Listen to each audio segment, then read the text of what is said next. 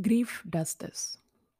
One of my client being coached on a personal loss shares that she just pulled out her music collection and danced to a hit rock music score.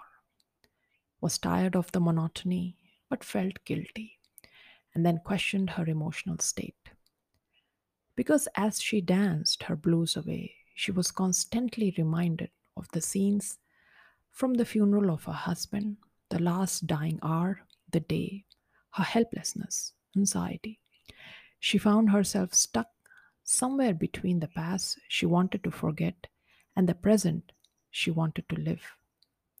I explained to her it's absolutely fine to do so.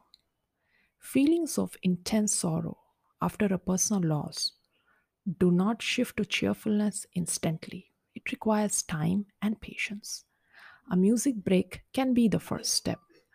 Grief being unique, we experience it just as we experience life at a personal level.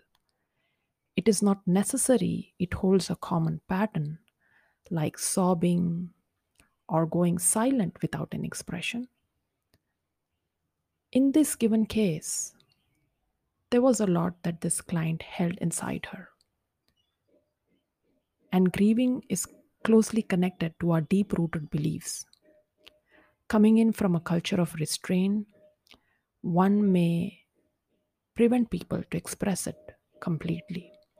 She was experiencing something very similar, and the more emotions she kept bottled up inside the limbic system of the brain, following cultural norms than the real feelings, the music made her react as a catalyst to unleash it. Learning to manage the deep rooted thoughts, if we revisit, that creates intense sorrow, can be best done through external help. And not doing so may keep the person stuck for a very long time, which sometimes can even last a lifetime.